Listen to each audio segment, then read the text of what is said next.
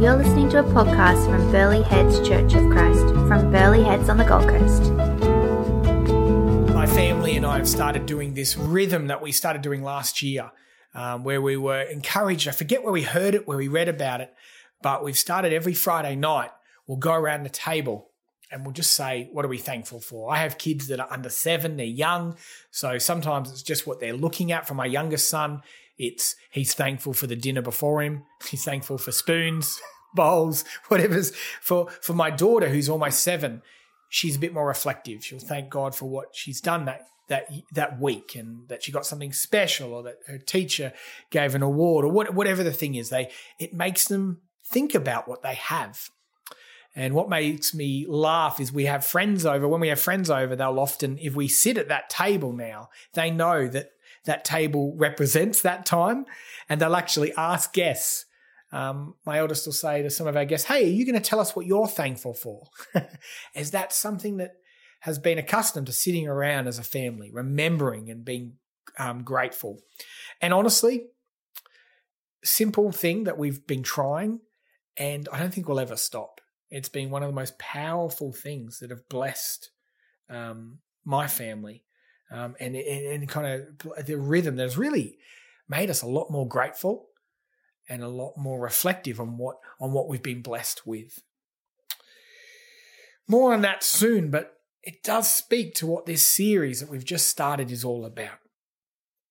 Last week, we started on this God's vision statement for his people, found three and a half thousand years ago in a conversation with a man on a mountain. God outlines what his hope is for his nation, his family, his people.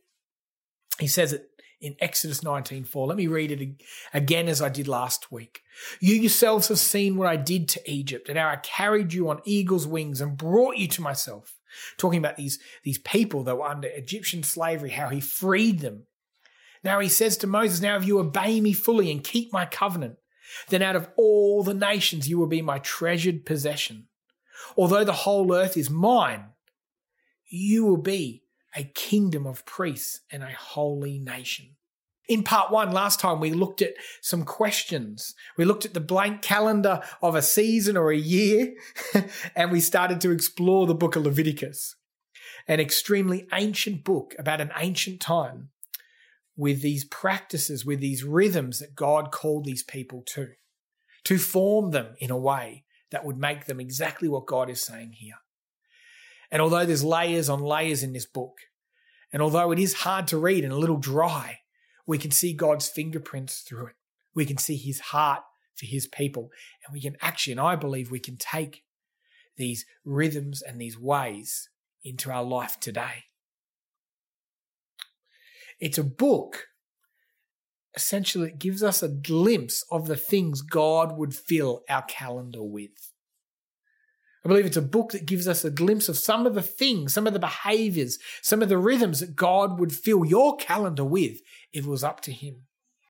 God gives a very real order, a tangible purpose in Leviticus to a group of ex slaves whom He wishes to build a tribe, a nation, a people out of.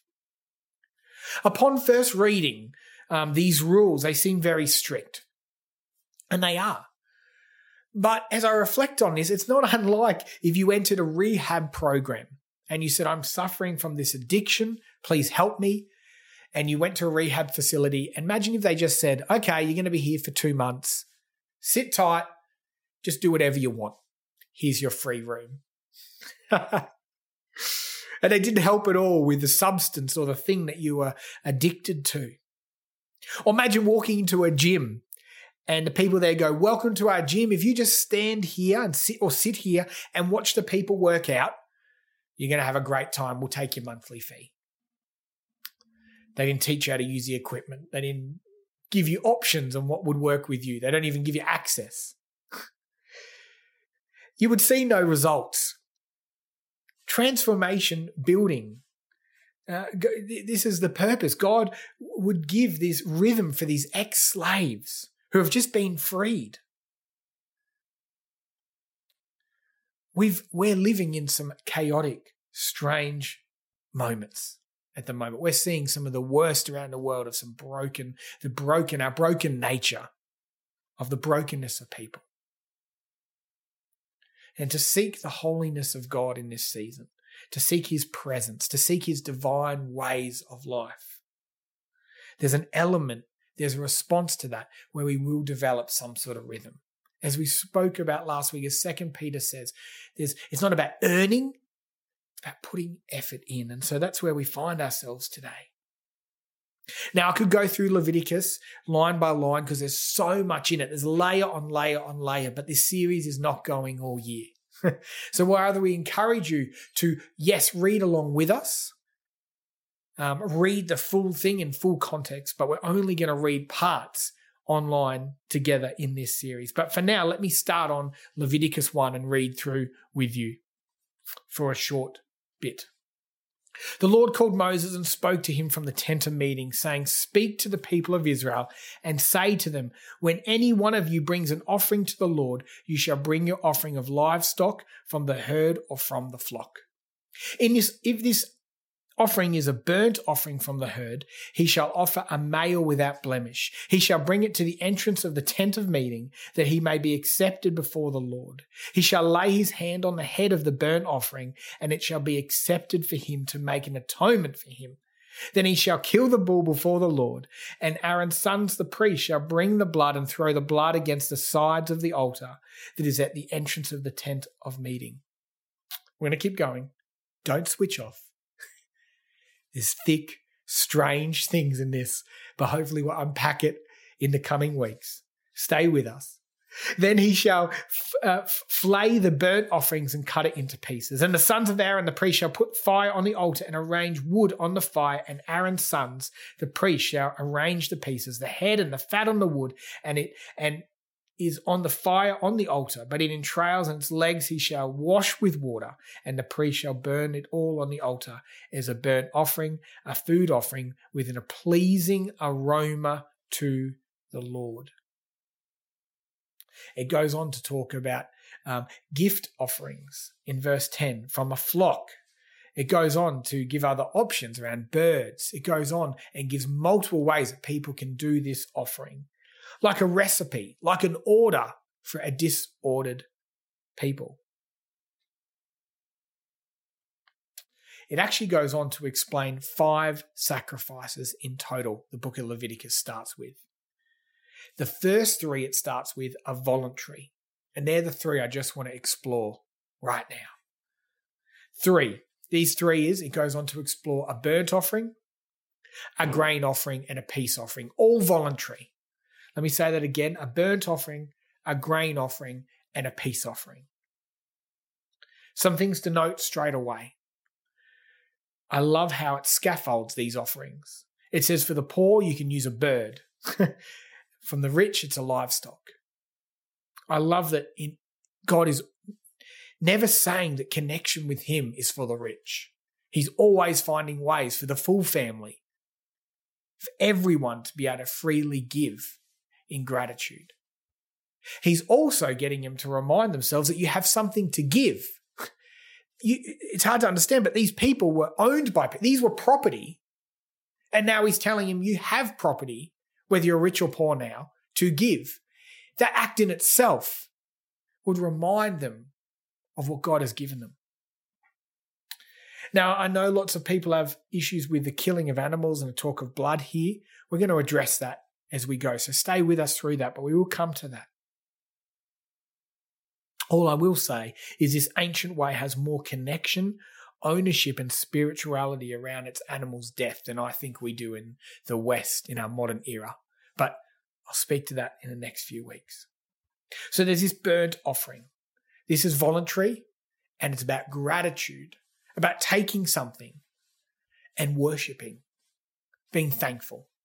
The second one is a grain offering where they take their first fruits and they mix it with the finest flour. Now we think about that. Oh, well, I think about that, and I think going down to the nearest grocery store and getting flour that's already been made up.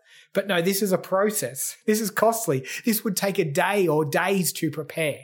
Grinding the flour, mixing it with oil, taking your first fruit, crushing incense, and offering it and burning it and offering it to the Lord. This means this whole rhythm is reminding them on a deep level of what God has done, what God is going to do, and what He is doing with them as they think about the things that they have and prepare it for Him. It's a process, it's a transformative rhythm. And then a peace offering, a meal, where a portion of that meal lastly is given to the priest and his family, and they share a meal together again as an offering to God. So, what on earth, if you're still watching, what on earth does it have to do with us? Consider this God frees his people. God wants to build a tribe, a family, a kingdom with them. He gives them an order as they're disordered. And his first thing on the list that is most, I don't know if it's most important, but for him, it's the first thing that needs to be mentioned, is he wants to give them a voluntary rhythm of worship and gratitude.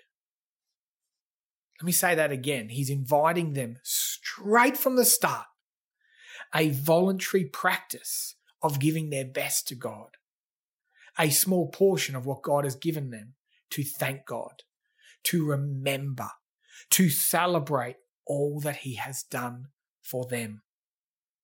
A rhythm of worship and gratitude. This looks a little different to how modern followers of Jesus can use the word worship. This is worship that costs something. This is worship that took time to prepare. This is worship that doesn't give God actually anything. he doesn't need the flour. He doesn't need the animal.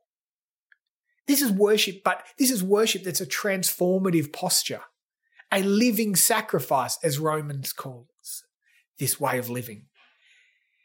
It's not the worship that says when you have time, come along on a Sunday, sing a couple of songs, be distracted from your week, only sing out the ones that you're comfortable or that you like. this has an element of praise to it, I guess, but it's far deeper than that. In the action of preparing the animal, in the action of choosing the animal for these people, in, in the action of kneading the grain, in preparing the meal, they are reminded that again, they own something because moments before they were owned by people. They're reminded by what they have as they smell the preparation, they smell the things cooking. They are reminded of what God has done for them and is doing. Again, it's not because God's hungry. It's not because God can't cook a barbecue himself. But because in the preparation, in the sacrifice, in the worship, this gratitude will form them, help them, change them, move them, grow them from slaves to people that live with and in the divine, with Yahweh. And on top of this, and I think this is my favorite part of this whole section, every line of this recipe ends with, and this offering was pleasing or was a pleasing aroma to the Lord. So it gives a big, long, dry recipe, and it says, Give this to the Lord and this offering was a pleasing aroma to the Lord. Why do I love this? At the end, they know that through these habits, that through these rhythms, that through these sacrifices, there is no doubt through the smell, through the experience, through the preparation, there is no doubt in their mind because it repeats itself multiple times. There's a reminder that God is okay with them, that this is acceptable to God. So if you're still not with me on this, understand the context of this three and a half thousand year old tribe. The tribe next door, we know this historically, is likely doing dances, building statues, killing children. Seriously? That's a that's a thing hinted through right through this book. So that they can win the next war. So they can get more rain. And you know what? At the end of all that, they don't even know if God's actually okay with them. Or they don't even know if they have the right God. or they wonder if they could switch God or give a bit of sacrifice. Or they don't know. There's no assurance. This God says, perform and practice this, and know that in your gratitude, in your worship, I am happy. I am present with you. In this meal, I am with you. Cut to 2,000 years later. No, sorry, cut to three and a half thousand years later, and I see a planet full of people doing their own sacrifices still. They're doing their dances, they're doing their uni courses, which is fine. They're doing their networking, they're doing their philosophy, and they may not know it or say it or have the words, but they're still trying to please their God. They will use different language. They say, I'm trying to transcend. I'm trying to find inner peace. I'm trying to be successful. I'm trying to be rich. I just want to be healthy. I want to be whatever. Don't get me wrong, some of these things are fine to do, but they're not going to give these people that reconciliation to the inner void within us that's missing relationship with Yahweh. They just won't. No one has done this apart from true reconciliation. They can try, and they will, and they'll fail.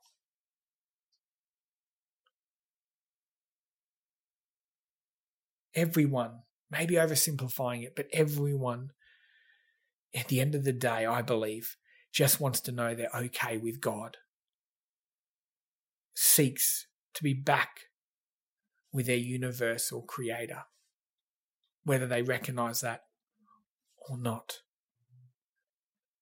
Now, this is really good news for us today. Because we're no longer required to do this ritual either. We've been made right. If you're a Christian, you know this.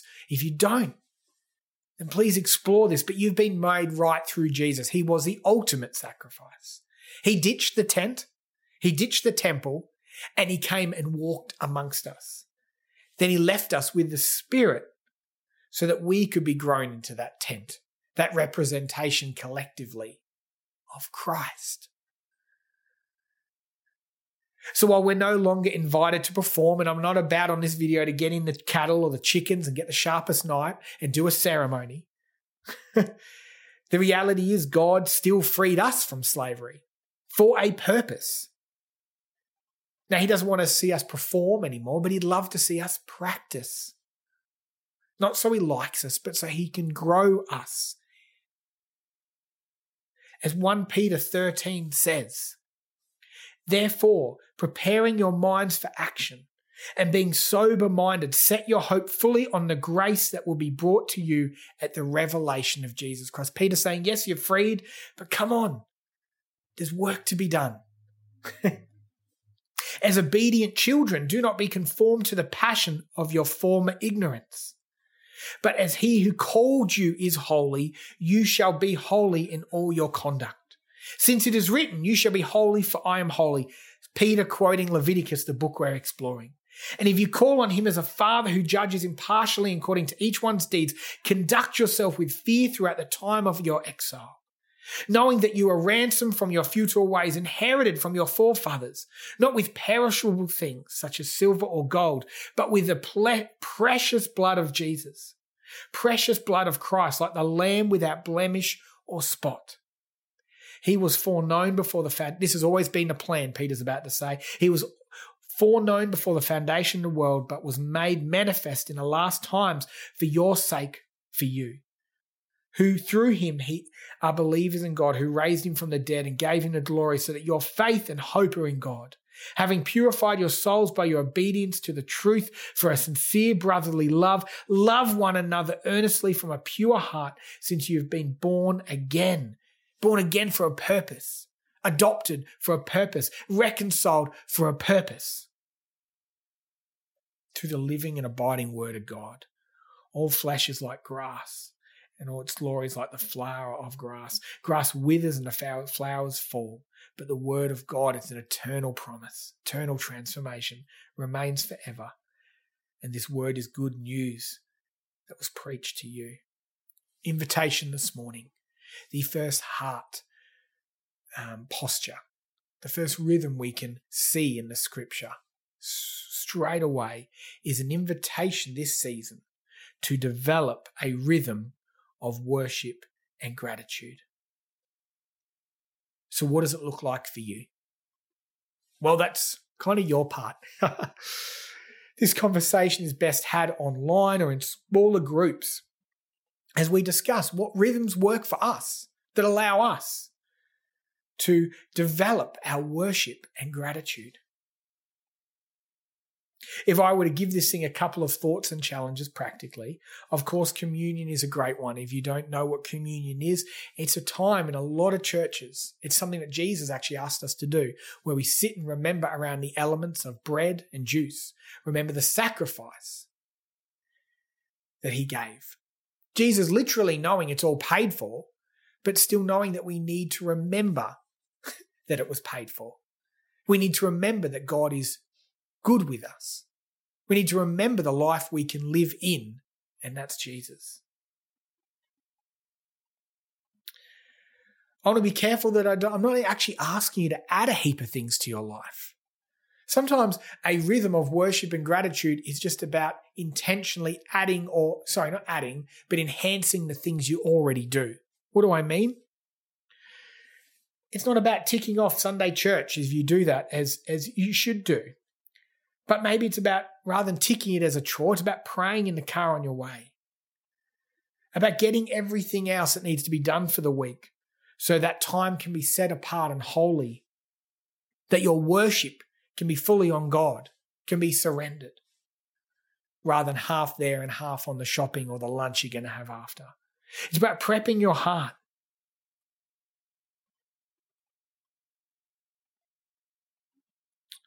It's this idea of what they would bake and make. It might be about if you if your community has a morning tea like we do. It might be about on Saturday baking something, preparing something out of worship, out of time committed to your community, out of love. It's about time with your family. It's about making time for your spouse if you have one and remembering everything God's given you. It's about generosity. It's about being an unanxious presence, not always being in a rush, not adding things, maybe taking things away to allow your life to look more like a rhythm of gratitude and worship. It's up to you. It's the family rhythms that you decide on the individuals that allow you to steward God's grace as we set apart these moments and make them holy. I talked about my experience with this. I talked about my Friday night that's worked for me and my family. Another one we've tried is I talked about this. We, have decided that this year we're going to do Sunday lunches. Sounds simple, but we want to be intentional that Sunday we're going to in, in, invite people over to our house and connect with them and be thankful and laugh with them and live with them. Simple, but we know that after one Sunday, after two Sundays, after months of Sundays, after a year of Sundays, connecting with people, we know that will grow us, change us, form us. We're not doing it because we're pastors. We're doing it because we want to live and thrive with the divine. As we've called this series, we want to pursue a holy year. What's it for you? Love you to consider. Love you to let us know. And we'll um, look forward to seeing you as we continue to unpack this series next time. Hey, if you're still there, um, don't forget if you enjoy, if you're finding it challenging, interesting, share this video around. Find community, a small group to watch it with. There's a reading plan attached in the description and uh, whatever it looks like, journey with us. Let us know some of the rhythms, what, what God said to you through this series, through His Word. We want to know. And on a real practical level, hit like on this video if you're watching it online, hit subscribe so you can uh, get the next part. And uh, we look forward to seeing you then. Thanks.